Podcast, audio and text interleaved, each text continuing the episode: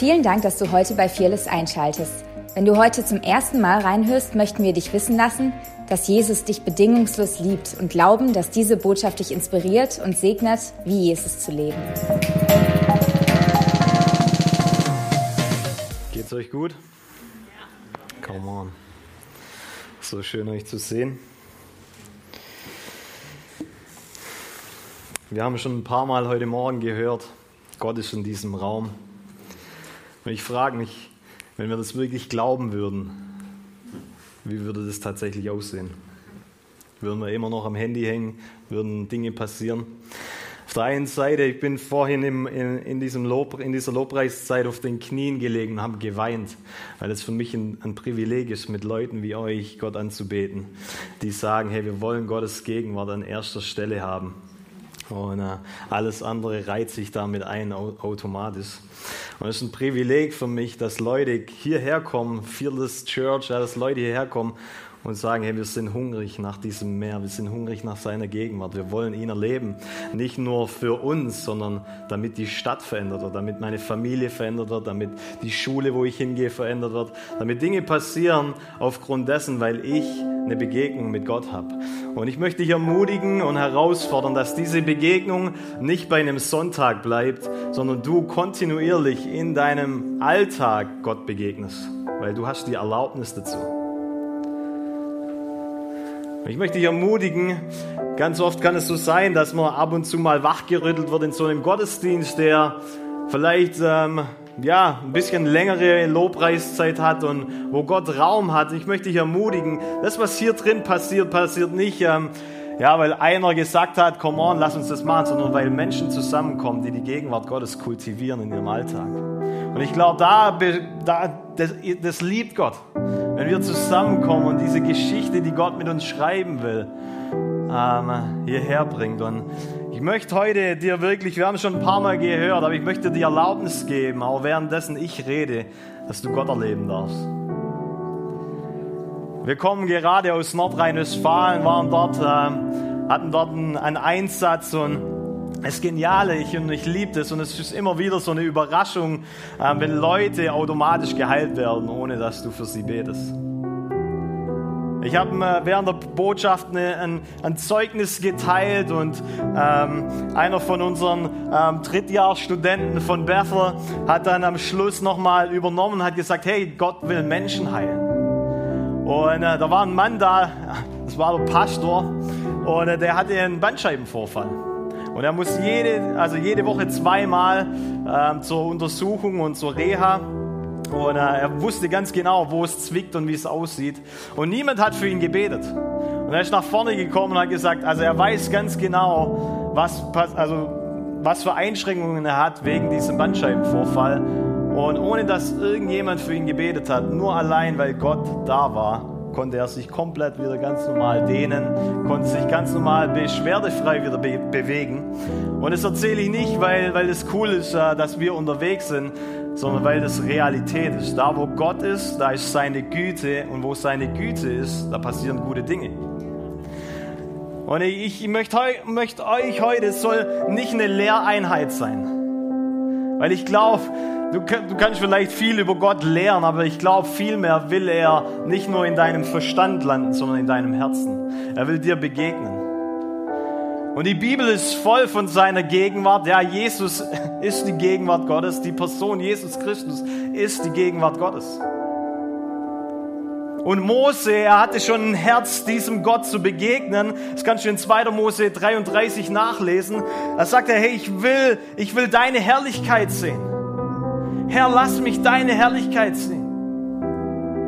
Vielleicht hast du das auch schon mal gebetet. Und das Interessante ist, dass Gott dann sagt, hey, ich lass meine Güte an dir vorbeiziehen, aber mein Angesicht kannst du nicht sehen. Und wie genial ist es, dass wir in einem neuen Bund jetzt mit Gott leben, wo wir in das Angesicht des Vaters schauen dürfen. Weil Jesus Christus diesen Zugang geöffnet hat und wir jetzt freimütig in das Allerheiligste kommen dürfen. Ohne jegliche Leistung zu bringen. Aufgrund von seiner Leistung. Und wir müssen das realisieren. Und ich glaube, ganz ehrlich, es ist eine der einfachsten Offenbarungen und gleichzeitig die schwierigste.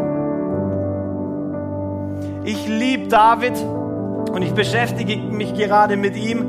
Ähm, er ist ein Mann nach dem Herzen Gottes. Und er war nicht nur ein Freund Gottes, sondern er war jemand, wo Gott sagt, hey, Jesus, du sitzt nicht auf meinem Thron, also Jesus sitzt im Thron im Himmel, du, du wirst nicht auf meinem Thron sitzen, sondern du wirst auf dem Thron Davids sitzen. David war so nah an dem Herzen Gottes, er war so ein Freund, dass Gott selber sagt, Mensch, mein Thron für meinen Sohn, den nenne ich einfach mal den Thron Davids. Und ich möchte euch eine Passage vorlesen aus Psalm 132. Da bekommt ihr so ein bisschen das Herz mit, das David hatte für Gottes Gegenwart. Und warum reden wir hier über Gottes Gegenwart? Weil ich glaube, dass ohne Gottes Gegenwart gar nichts funktioniert. Und die Gegenwart Gottes ist auch bei weitem mehr als ein Kernwert von Fearless.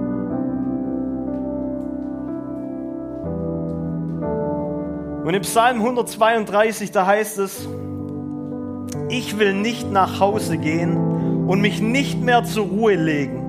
Das sagt David von sich selber. Ich will mir keinen Schlaf mehr gönnen und nicht einmal mehr die Augen schließen, bis ich einen Platz gefunden habe, der dem Herrn, dem starken Gott Jakobs als Wohnstätte dient. Ich lese es nochmal vor. Ich will nicht nach Hause gehen, ich will mich nicht zur Ruhe legen. Ich will mir keinen Schlaf mehr gönnen und nicht einmal mehr die Augen schließen, bis ich einen Platz gefunden habe, der dem Herrn, dem starken Gott Jakobs als Wohnstätte dienen wird. Dieser David, der gelebt hat in einem anderen Bund, hatte so ein Herz und so eine Leidenschaft, eine Wohnung für Gott zu bereiten. Und dann gibt es diesen Vers in Apostelgeschichte 2, er hat mein komplettes Leben verändert. Ich habe es auch in meine Bücher hineingeschrieben. In Apostelgeschichte 2, Vers 25. Über so Verse kannst du ganz oft drüber lesen. Da heißt es, dass David ein Leben führte, wie wenn er Gott ständig zu seiner rechten Seite sehen würde. Und ich möchte uns herausfordern, das ist nicht nur ein theologisches Konzept,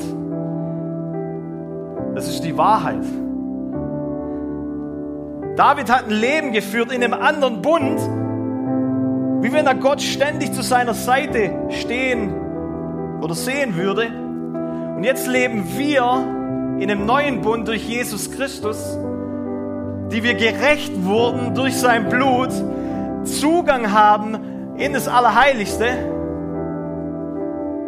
Und wo Gott selber Immanuel heißt, der Gott, der ständig mit uns ist, Jesus gesagt hat im Missionsbefehl, hey, ich werde euch nie wieder verlassen. Und wir können da zurückschauen und sagen, hey, das Gleiche, ich kann genauso einen Lebensstil führen. Die Frage ist, wie würde dein Leben aussehen, wenn Gott deine Augen öffnen würde und du ihn die ganze Zeit zu deiner Rechten sehen würdest?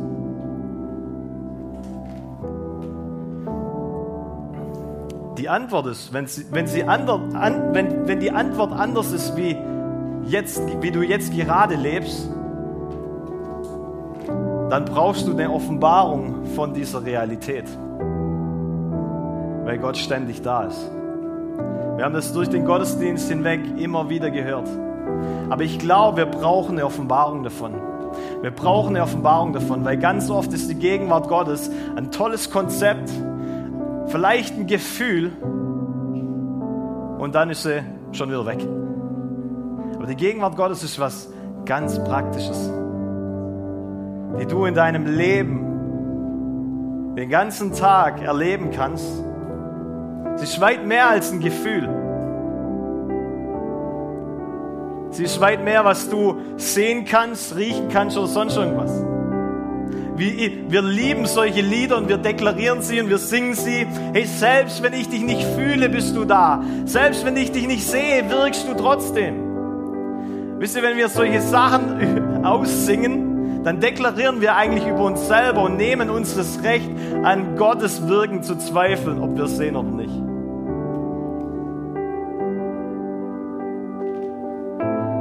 Würde dein Leben aussehen, wenn er die ganze Zeit da ist, wenn er dein bester Freund ist? Ich sag dir eins, die Furcht Gottes kommt neu auf dein Leben. Du überlegst dir zweimal, wenn du Gott siehst zu deiner Rechten, ob du an deinem PC des Abends noch anschaust. Ich finde es immer lustig, du lässt die Rollläden runter oder sonst irgendwas und schließt die Tür ab und denkst, oh, jetzt bist du allein, jetzt, jetzt kannst du ja mal das und das machen. Gott ist da, Leute. Er hat keine Angst vor unserer Sünde. Und das Geniale ist, da gibt es keine Verdammnis in all dem. Und trotzdem ist die Realität, er ist da. Er ist da, wenn du in deine Familie gehst, die vielleicht noch nicht errettet ist. Er ist da, wenn du in deinen Job gehst. Und wisst ihr, was mir aufgefallen ist? Mir selber. Wir sind so busy in all dem, was wir tun, und da kommt Gott, Sneaky Jehova kommt und er stupst uns an und da du kriegst vielleicht äh, deine Haare gehen hoch, weil du weil du spürst, da ist Gott auf einmal da. Und er erinnert dich, er erinnert dich daran, hey, ich bin da. Und die Frage ist dann, was machst du mit ihm? Arbeitest du einfach weiter oder hältst du kurz inne? Und ganz ehrlich, das kann jeder von uns. Egal wie, ähm, ja, wie busy, wie, wie voll dein Terminkalender ist. Jeder von uns kann ganz kurz innehalten und sagen, danke Vater, dass du da bist. Ich wertschätze deine Gegenwart. Und ich glaube ganz ehrlich, Gott ist so gut. Ähm, er kommt immer wieder über uns und benutzt uns. Und im Nachhinein denken wir, boah krass, das muss Gott gewesen sein. Weil ganz ehrlich, so, so, so schlau bin ich gar nicht. Du schickst die richtige E-Mail zur richtigen Zeit oder du sagst den richtigen Satz zur richtigen Zeit und so. Und versteht mich nicht falsch, es ist genial. Aber Gott will dich nicht nur übernehmen und dich dann führen, er will in eine Partnerschaft mit dir, wo ihr aus Beziehung heraus lebt. Gott will keine Roboter, sondern er will Menschen und deswegen gab es diesen Baum im Garten Eden, wo wir frei entscheiden dürfen. Und ich möchte heute jetzt zum Beginn ein bisschen eine Grundlage legen, damit diese Offenbarung uns nie wieder jemand nehmen kann, dass du gerechtfertigt wurdest und somit das Recht hast, immer in seiner Gegenwart zu sein. Wisst ihr, ich bin aufgewachsen mit dem Verständnis, dass Gott ein alter Mann ist im Himmel und du darfst nur kommen, wenn du immer alles richtig gemacht hast. Es ist eine Lüge weil du dann immer wieder versuchst, aus eigener Kraft eine Leistung zu bringen. Und ganz ehrlich glaube ich, dass es der Teufel von uns will, weil dann ist Furcht da drin, wenn ich, ein, wenn ich hineinschreiten will ins Allerheiligste. Aber die Bibel sagt, die vollkommene Liebe treibt jede Furcht aus. Furcht und Liebe können nicht koexistieren. Und wenn du noch Furcht in deinem Leben hast, dann ist die Liebe nicht vollkommen in dir. Aber die Wahrheit ist, du bist bedingungslos geliebt und deswegen müssen wir den Vater, müssen wir es zulassen, dass der Vater uns umarmt und jede Furcht, jedes Leistungsdenken austreibt.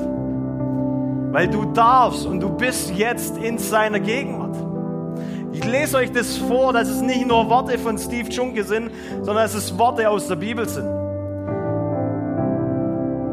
Kolosser 1, Vers 9. Das war, deshalb hören wir auch nicht auf, von dem Tag an, da wir es gehört haben, für euch zu beten und zu bitten, dass ihr mit der Erkenntnis seines Willens erfüllt werdet, in aller Weisheit und geistlichem Verständnis, um des Herrn würdig zu wandeln, zu allem Wohlgefallen, fruchtbringend in jedem guten Werk und wachsend durch die Erkenntnis Gottes. Gekräftigt mit aller Kraft nach der Macht seiner Herrlichkeit, zu allem Ausharren und aller Langmut. Mit Freuden dem Vater Dank sagen, der euch fähig gemacht hat zum Anteil am, am Erbe der Heiligen im Licht Er hat uns gerecht gerettet aus der Macht der Finsternis. Und jetzt hört zu. Er hat uns gerettet aus der Macht der Finsternis und uns versetzt. Du warst mal in der Finsternis, aber du wurdest versetzt in das Reich des Sohnes seiner Liebe. Und dieses Wort versetzt heißt tatsächlich im Griechischen eine physische Änderung eines, eines, eines Ortes. Also in anderen Worten, du wurdest physisch versetzt in das Reich Gottes.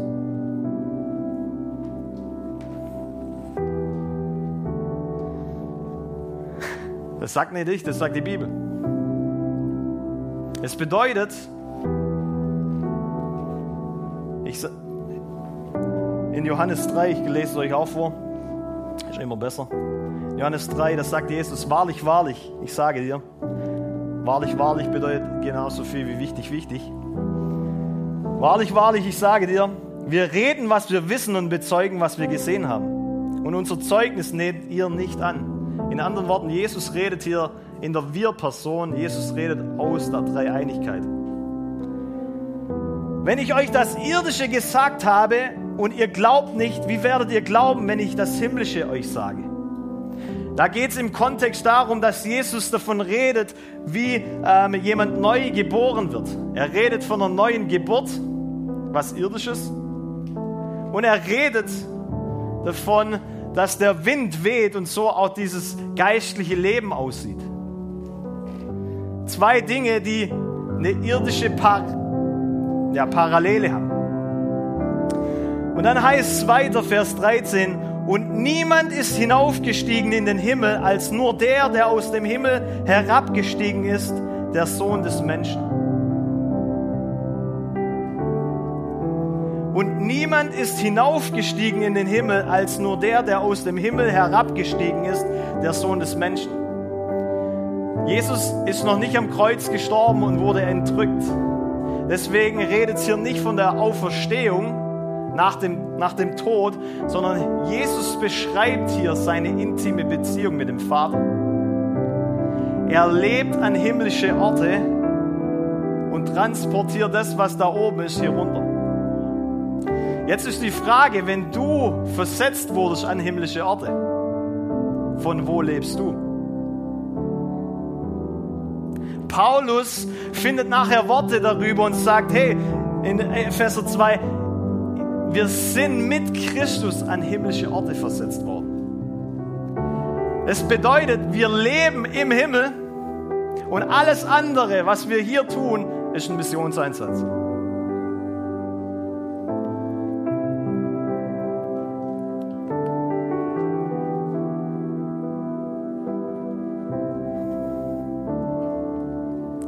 Bibel ist voll mit diesen Dingen. Kolosser 3. Seid ihr nun mit Christus auferweckt, so sucht, was droben ist. Wo Christus ist, sitzend zu Rechten Gottes. Trachten nach dem, was droben ist, nicht nach dem, was auf der Erde ist.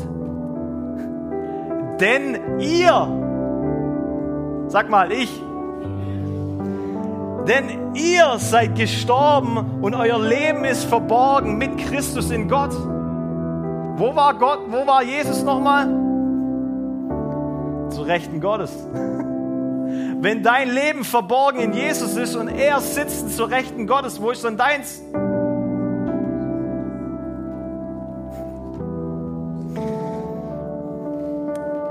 Wir müssen unser Denken verändern müssen unser Denken verändern und von diesem erneuerten Denken, wo wir sitzen mit Christus, von dieser Kultur des Himmels aus unsere Probleme sehen. So konnte Jesus sagen, hey, die Ernte ist reif. Seht ihr es nicht? Und die Jünger sind vor dem Feld gestanden. War wahrscheinlich nicht die Zeit der Ernte. Typisch Jesus. Und er gibt ihnen einen Hinweis. Hey, schaut nach oben. Bekomm eine himmlische Sicht. Und dann schau nach unten. Ich sage es mal in meinen Worten. In der Offenbar Im Himmel, wir lesen es in Offenbarung, im Himmel dreht sich alles um den Thron Gottes. Alles. Die Engel fallen da nieder und sie beten die ganze Zeit an. Alles dreht sich um den Thron Gottes.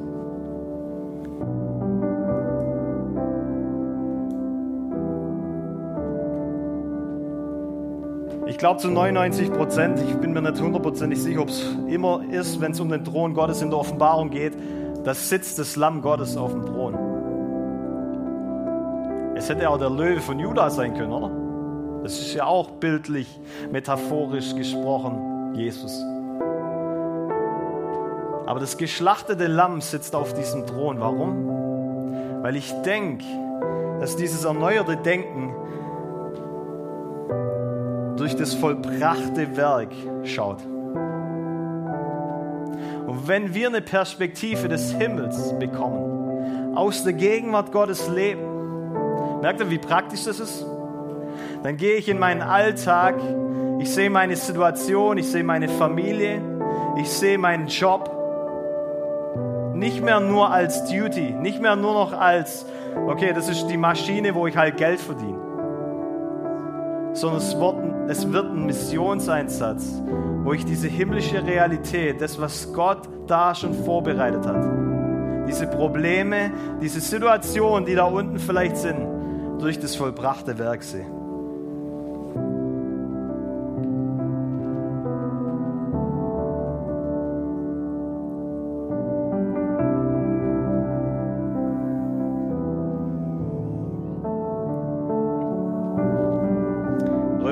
Vers 1. Da wir nun gerechtfertigt wurden aus Glauben. Durch was bist du gerechtfertigt?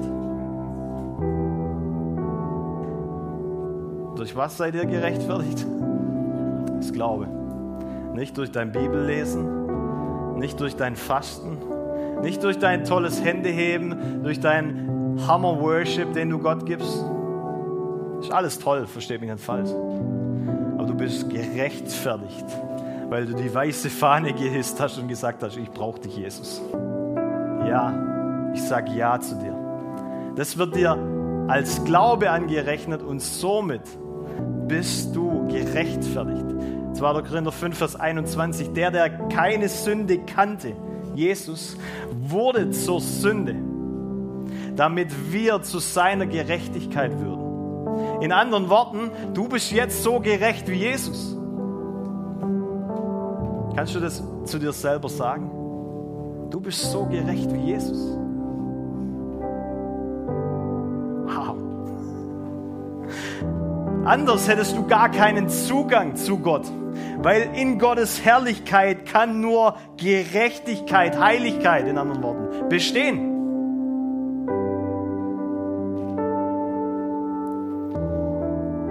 Und weil wir es nicht schaffen aus eigener Kraft, kommt Gott und wird zu dem Problem. Er ändert unsere Natur. Jetzt sind wir keine Sünder mehr. Wir sind Heilige. Wir sind gerecht. Und somit können wir in das Allerheiligste gehen, die ganze Zeit. Du wurdest sogar dahin versetzt. Ob du spürst oder nicht, Gott ist immer da. Du bist jetzt der Tempel des Heiligen Geistes. Du bist nie wieder allein. Gott ist da. Jesus hat gesagt, er verlässt dich nie wieder und jetzt bist du auch noch ein Tempel des Heiligen Geistes. Wie könntest du noch mal Angst haben, dass du alleine bist?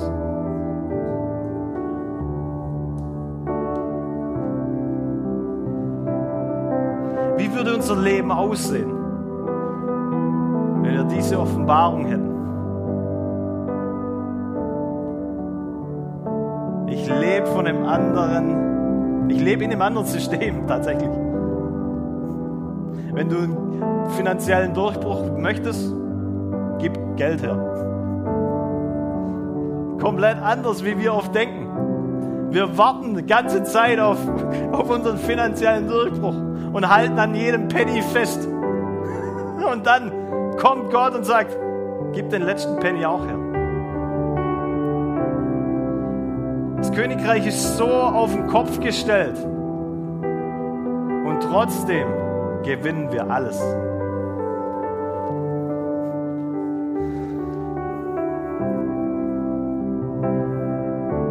Ich lese nur einen Vers vor.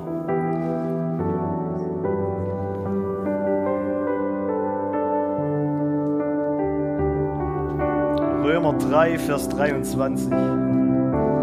Viele mögen den kennen.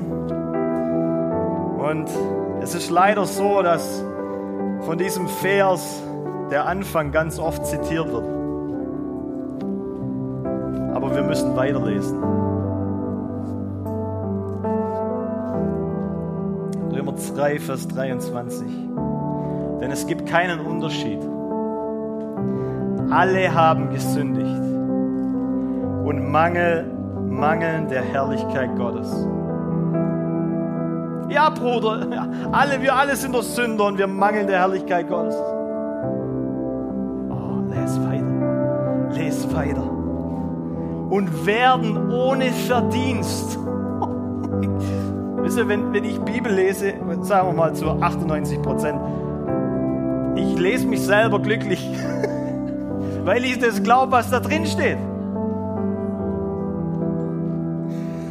Und werden ohne Verdienst gerechtfertigt.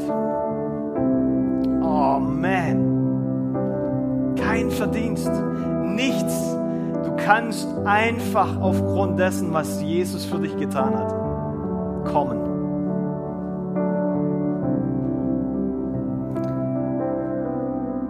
Und werden ohne Verdienst gerechtfertigt aus seiner Gnade durch die Erlösung, die in Jesus Christus ist.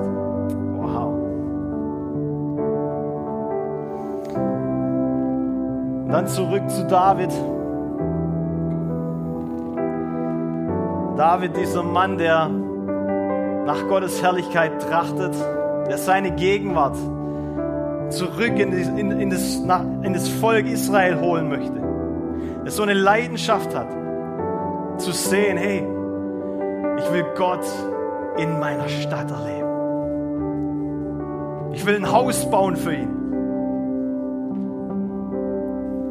Und sie holen, in 2 Samuel 6 kannst du es nachlesen, sie holen diese Gegenwart Gottes, die einge, eingemauert, wollte ich schon sagen, aber die, die in so einem Kasten drin gelegen ist. Wir kennen sie auch als Bundeslade. Es war die Behausung Gottes. Gott sei Dank ist der Tempel, ist der, der Vorhang zerrissen, als Jesus gestorben ist und Gott konnte endlich raus. Spaß. Ähm, aber aber das war Gottes Behausung. Er hat sich so erniedrigt, dass er gesagt hat, ich will mit den Menschen sein. Wisst ihr, das ist auch eine Offenbarung. Wir beten so oft, Gott, ich will bei dir sein. Oh, Gott hat schon den ersten Schritt gemacht, er ist zu dir gekommen. Das Evangelium ist nicht, der Mensch geht zu Gott, sondern Gott kam.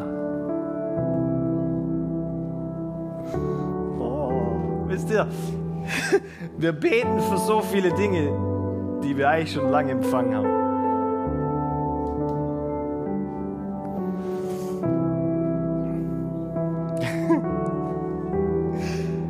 Also David, er holt diese Gegenwart, er holt diese Bundeslade von den Philistern, von den Feinden Gottes.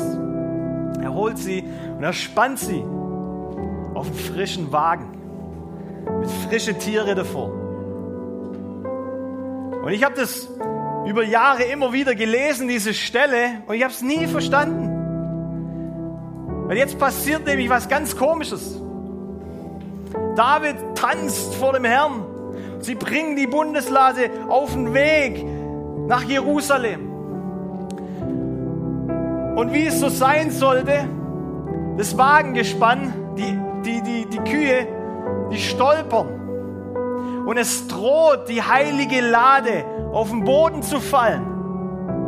Und dann heißt da, dass Usa die, die Lade halten wollte, dass sie nicht umfällt und dann auf der Stelle stirbt. Und es hat David so betroffen, dass er nicht mehr wusste, was er mit diesem Kasten tun sollte und hat gesagt, hey, bringt's schnell woanders hin. So eine Furcht kam über ihn. Und ich habe das über Jahre gelesen und ich dachte immer so, Mann, was für ein Herz hatte Usa. eigentlich so hingegeben. Er wollte nicht, dass irgendwas dieser Gegenwart Gottes passiert. Diesem Heiligsten, das das Volk Israel hatte. Vielleicht ist das Heiligste, was du ja hast, dein Porsche oder sonst was, ein heiliges Blechle. Wird man vielleicht im Ding sagen, im Schwäbischen. Und du pass auch auf, wenn du Kinder hast oder sonst irgendwas, dass ja kein Kratzer reinkommt. Leute, ich spreche aus Erfahrung. Wenn du ein neues Auto kaufst, dann parkst du das weit weg von deinen Kindern. Weil die noch nicht so eine, so eine Wertschätzung für das, für das heilige Ding haben. Oder ist dein neues iPhone oder sonst irgendwas. Aber du tust doch alles, damit es nicht beschädigt wird. Und Usa hatte genau das gleiche Herz. Und bumm, tot. Ich denke mir so, du liebe Zeit. Herr, was ist hier falsch? Und vor knapp einem Jahr, da sagt Gott zu mir, hey Steve, schlag mal nach, was USA bedeutet. Der Name USA. Ich habe das gelesen und der Name USA bedeutet eigene Kraft. Wisst ihr, wir werden Gott nicht aus eigener Kraft halten können. Wir können auch Gott nicht vor unser Leben spannen und dann hinten drauf rein und sagen, so, du kannst, wir haben Gott in unser Leben eingeladen, aber eigentlich haben wir noch die Züge an der Hand. Leute, das wird sterben. Und David hat dann eine Offenbarung und das Krasse ist, zuallererst kommt die Bundeslade zu Obed Edom. Ich weiß ja nicht, ich bin im Kinderdienst groß geworden. Du hörst Geschichten über David und Goliath. Du hörst Geschichten über Daniel in der Löwengrube. Und by the way, vielleicht, ähm, warum Daniel ähm, nicht gegessen wurde. Ähm, vielleicht haben die Löwen ja auch Daniel Fasten gemacht. Nein, Spaß. Aber ähm, du, hörst, du hörst Geschichten über so, so coole Sachen. Und dann kommt Obed Edom. Obed-Edom, das war ein Levit aus dem Stamme Gad. Und der Stamm Gad, der war der Stamm, wo Gad Hitter herkommt und wo Goliath herkam. Den, den David erledigt hat. Und die Bundeslade, aufgrund dessen, weil David Angst hatte, wird zu äh, Obed-Edom gebracht. Und dann heißt da, dass ich für drei Monate, nur drei Monate, drei Monate war die Gegenwart Gottes, die Bundeslade, in der Garage von Obed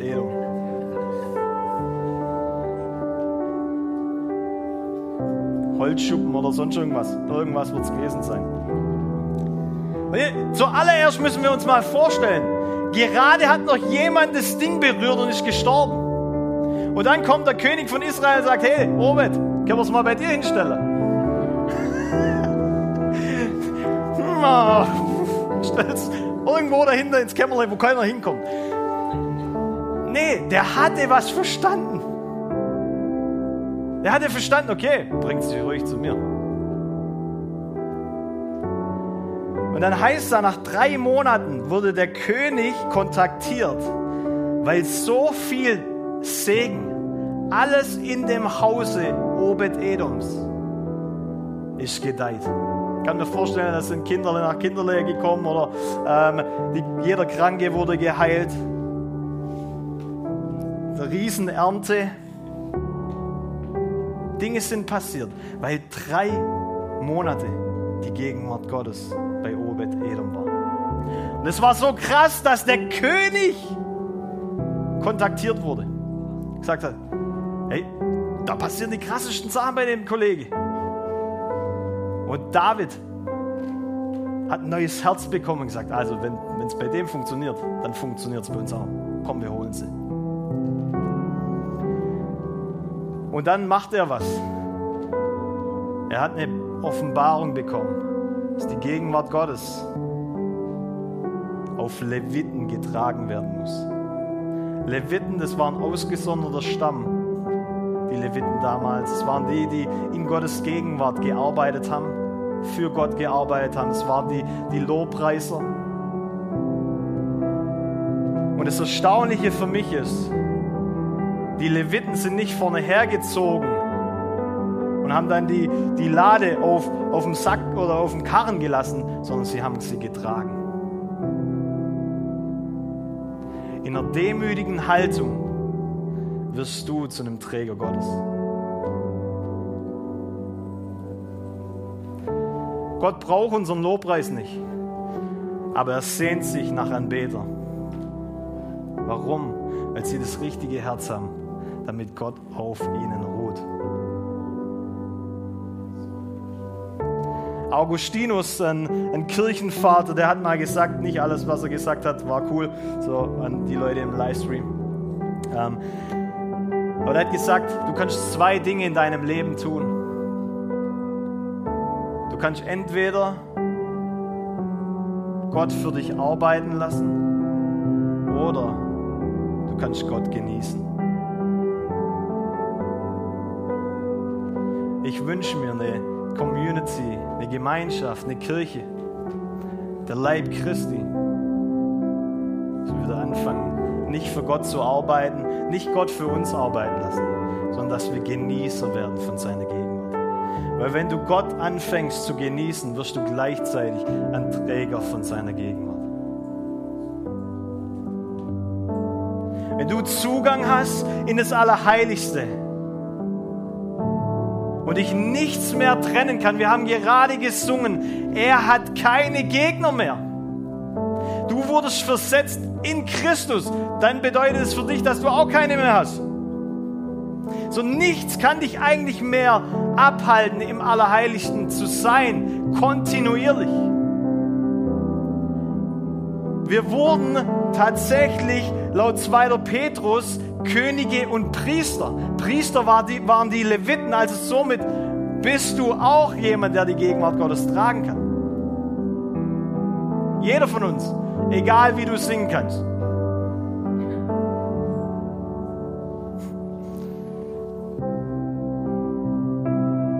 Nichts kann mehr, nichts kann uns mehr abhalten, in Gottes Gegenwart zu sein.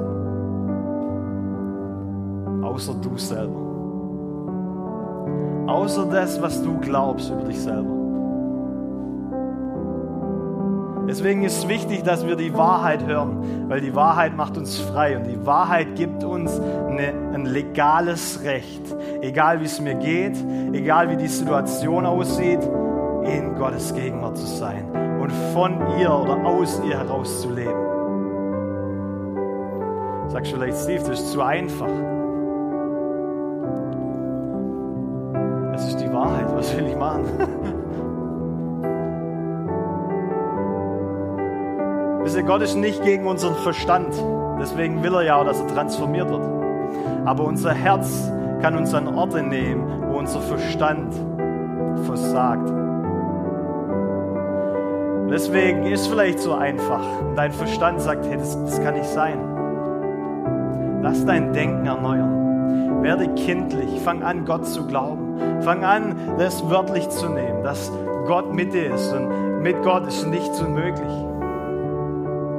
Und du trotzdem geliebt sein kannst und dein, dein Glaube nicht mehr gegründet ist von, äh, in Umstände, sondern gegründet ist in seiner Liebe und du somit auch gesegnet sein kannst, wenn Dinge nicht so passieren. Wisst ihr, ich liebe es, in Urlaub zu gehen und äh, ganz oft liebe ich es einfach auch in All-Inclusive äh, ähm, zu gehen weil da muss man nicht noch extra kochen und so. Und dort, dort herrscht eine Kultur von, der, wo als erstes am Pool ist, ähm, der bereitet schon mal seine Liege vor, weil ähm, ja, nachher, wenn du dann nach dem Frühstück, Frühstück kommst, ist alles, sind die guten Plätze alle weg. Und ich habe mich selber auch ertappt, da zu denken, okay, komm, wir rennen schnell noch vor dem Frühstück da runter und be belegen unsere Liege, damit wir auch nachher einen Pole Position Platz haben.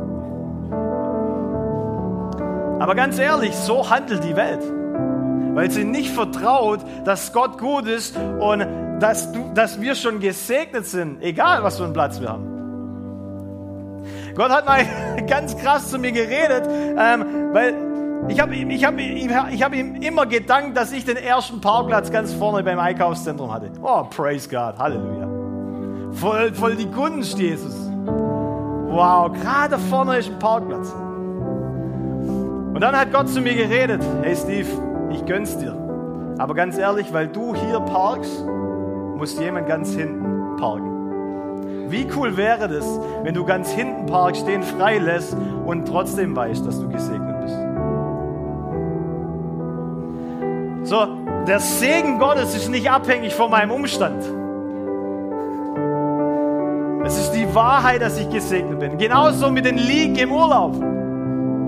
Ich kann doch glücklich sein und gesegnet sein in dem Wissen, dass Gott für mich sorgt. Und wenn ich trotzdem nachher die zweite Reihe bin an den Liegen, trotzdem wissen darf, wow, danke Vater, dass du mich liebst. Weil die Liebe Gottes nicht gegründet ist in Umständen.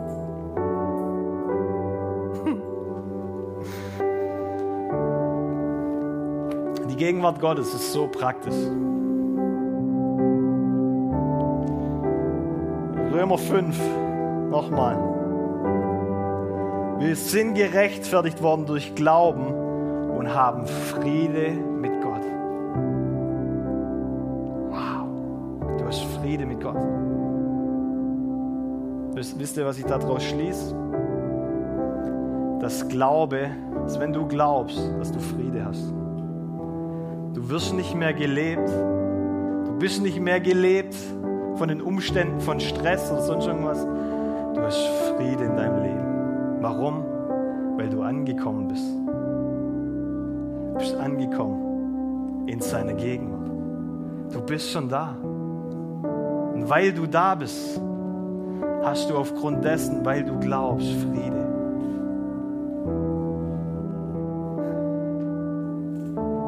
Darfst ruhen. Du musst nicht mehr selber kämpfen. Du musst nicht mehr selber in die Hand nehmen wie Usa. Gott kann auf seine Herrlichkeit selber gut aufpassen. Er braucht dich nicht, aber er will dich. Er will dich benutzen. Er möchte, dass du realisierst, dass du ein Tor des Himmels bist, dass du ein mobiler Tempel bist, dass du ein Träger von seiner Herrlichkeit bist. Und wie würde eine Ortschaft aussehen? Ein Bundesland aussehen, eine Stadt aussehen, Deutschland aussehen, wenn wir alle realisieren würden, es geht nicht mehr um unsere Leistung. Wir sind aufgrund von ihm und aus dem heraus leben wir. Er verlässt uns nicht, wenn wir was falsch machen. Das ist die größte Lüge. Nur weil du ihn fühlst, weil du ihn nicht fühlst, heißt es nicht, dass er nicht da ist.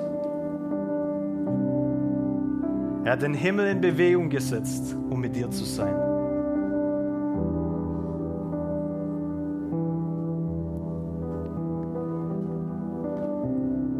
Wie würde eine Stadt aussehen, wenn wir alle realisieren würden? Wenn wir nachher in das Restaurant so und so gehen, wenn wir zurück in unsere Arbeitsstellen gehen, du trägst was mit dir. Der ganze Himmel kommt mit dir.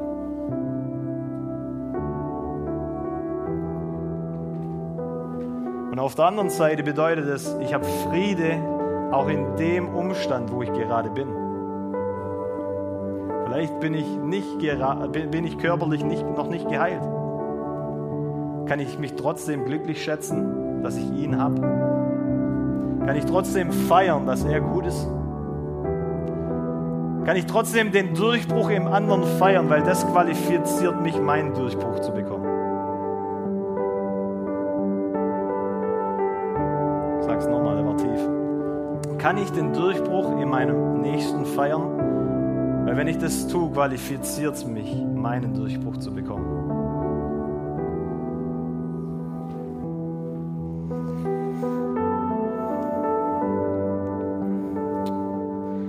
Will ganz kurz noch für uns beten.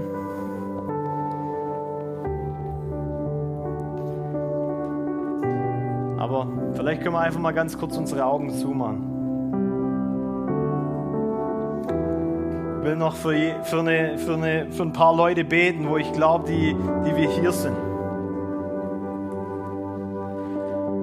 Wisst ihr, wenn Gott oder wenn Jesus das Angesicht Gottes hier widerspiegelt hat, dann ist dieses Angesicht voller Liebe für dich.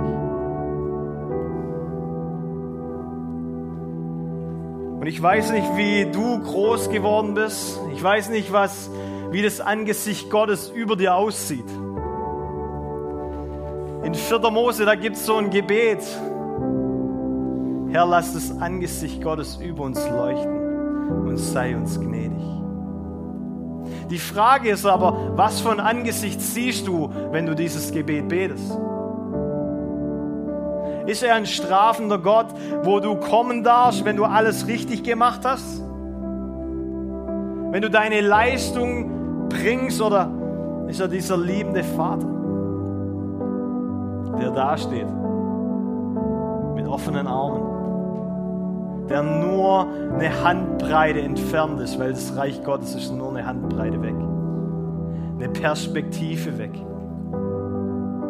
ein Gedanken ich möchte dich einfach fragen, wenn du hier bist und du hast so ein Bild von Gott. Du bist noch in einem Leistungsdenken drin, wo du es Gott recht machen musst. Du versuchst Gott zu beeindrucken, um in seine Gegenwart zu kommen oder von dieser Gegenwart Gottes zu empfangen. Dann möchte ich dich einfach ganz kurz bitten, während alle Augen zu sind. Heb doch einfach ganz kurz deine Hand, da ich ganz kurz für dich beten will. Vielen, vielen Dank für die Hände kannst du dir gerne wieder runternehmen. Ich danke dir, Vater, dass du ein guter Gott bist. Danke dir, Jesus, dass du ähm, das Wertvollste im Himmel bist und gekommen bist, weil du Wert in uns gesehen hast. Und ich danke dir, Vater, dass dieser Zugang, dass du dieser Zugang ähm, wurdest, dass dieser Zugang geöffnet wurde, damit wir bei Papa sein dürfen. Und Vater, ähm, ich bete jetzt einfach, dass jede Lüge geht, die wir noch über deine Güte, über dein Angesicht, über dich selber haben. Ich bete, Heiliger Geist, dass wir dir begegnen in den kommenden Wochen als ein liebender Vater. Dass die Vaterschaft Gottes auf dein Leben kommt, wo du vielleicht kein eigener Vater hattest.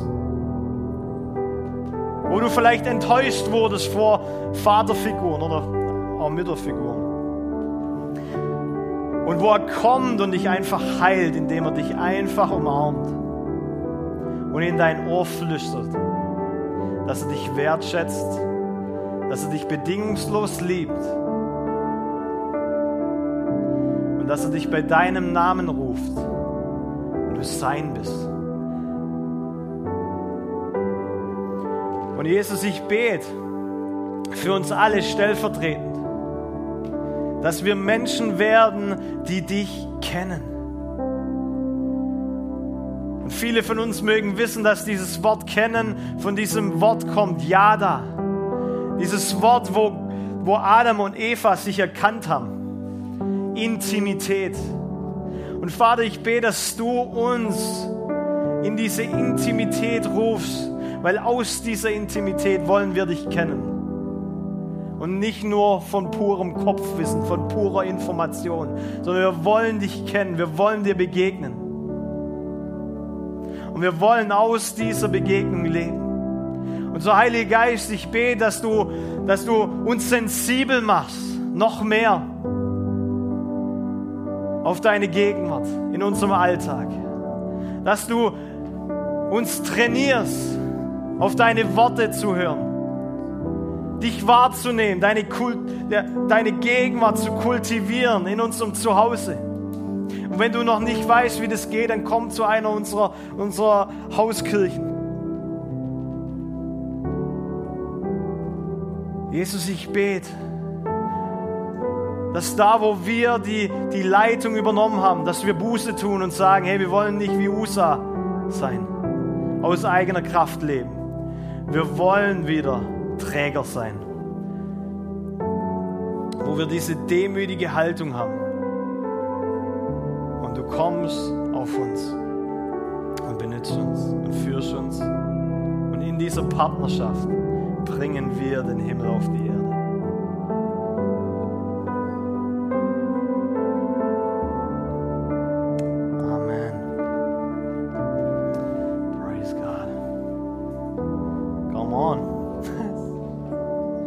Hey, wir werden hier noch ein Ministry-Team haben, Ministry -Team haben, wir uns lieben, für dich zu beten.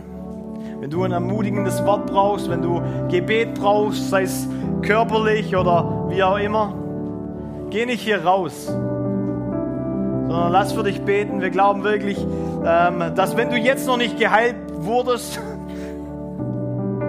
ja, dass Menschen hier sind, die, die für dich beten und Dinge passieren. Wir erwarten wirklich, dass Menschen geheilt werden. Letzten Sonntag, äh, also als wir Gottesdienst hatten, haben wir Worte der Erkenntnis weitergegeben. Und zwar jemand da, der einen tauben Arm hatte. Und der wurde einfach so geheilt in Gottes Gegenwart. So lasst uns Großes erwarten. Du kannst hier nach vorne kommen. Ministry Team kann hier auch vorkommen. Ich wünsche euch einen gesegneten, gesegneten ähm, Sonntag, eine gesegnete Woche. Und ähm, ja, Geh nicht hier raus zu den Toren und äh, shifte dein Denken, sondern du bist mit Christus versetzt an himmlische Orte. Und lass uns von daraus leben. Amen. Danke fürs Reinhören. Wir glauben, dass der Heilige Geist durch seine Liebe, Kraft und Wahrheit Veränderung bringt und dich zurüstet, diese Begegnung in dein Umfeld hinauszutragen. Sei gesegnet.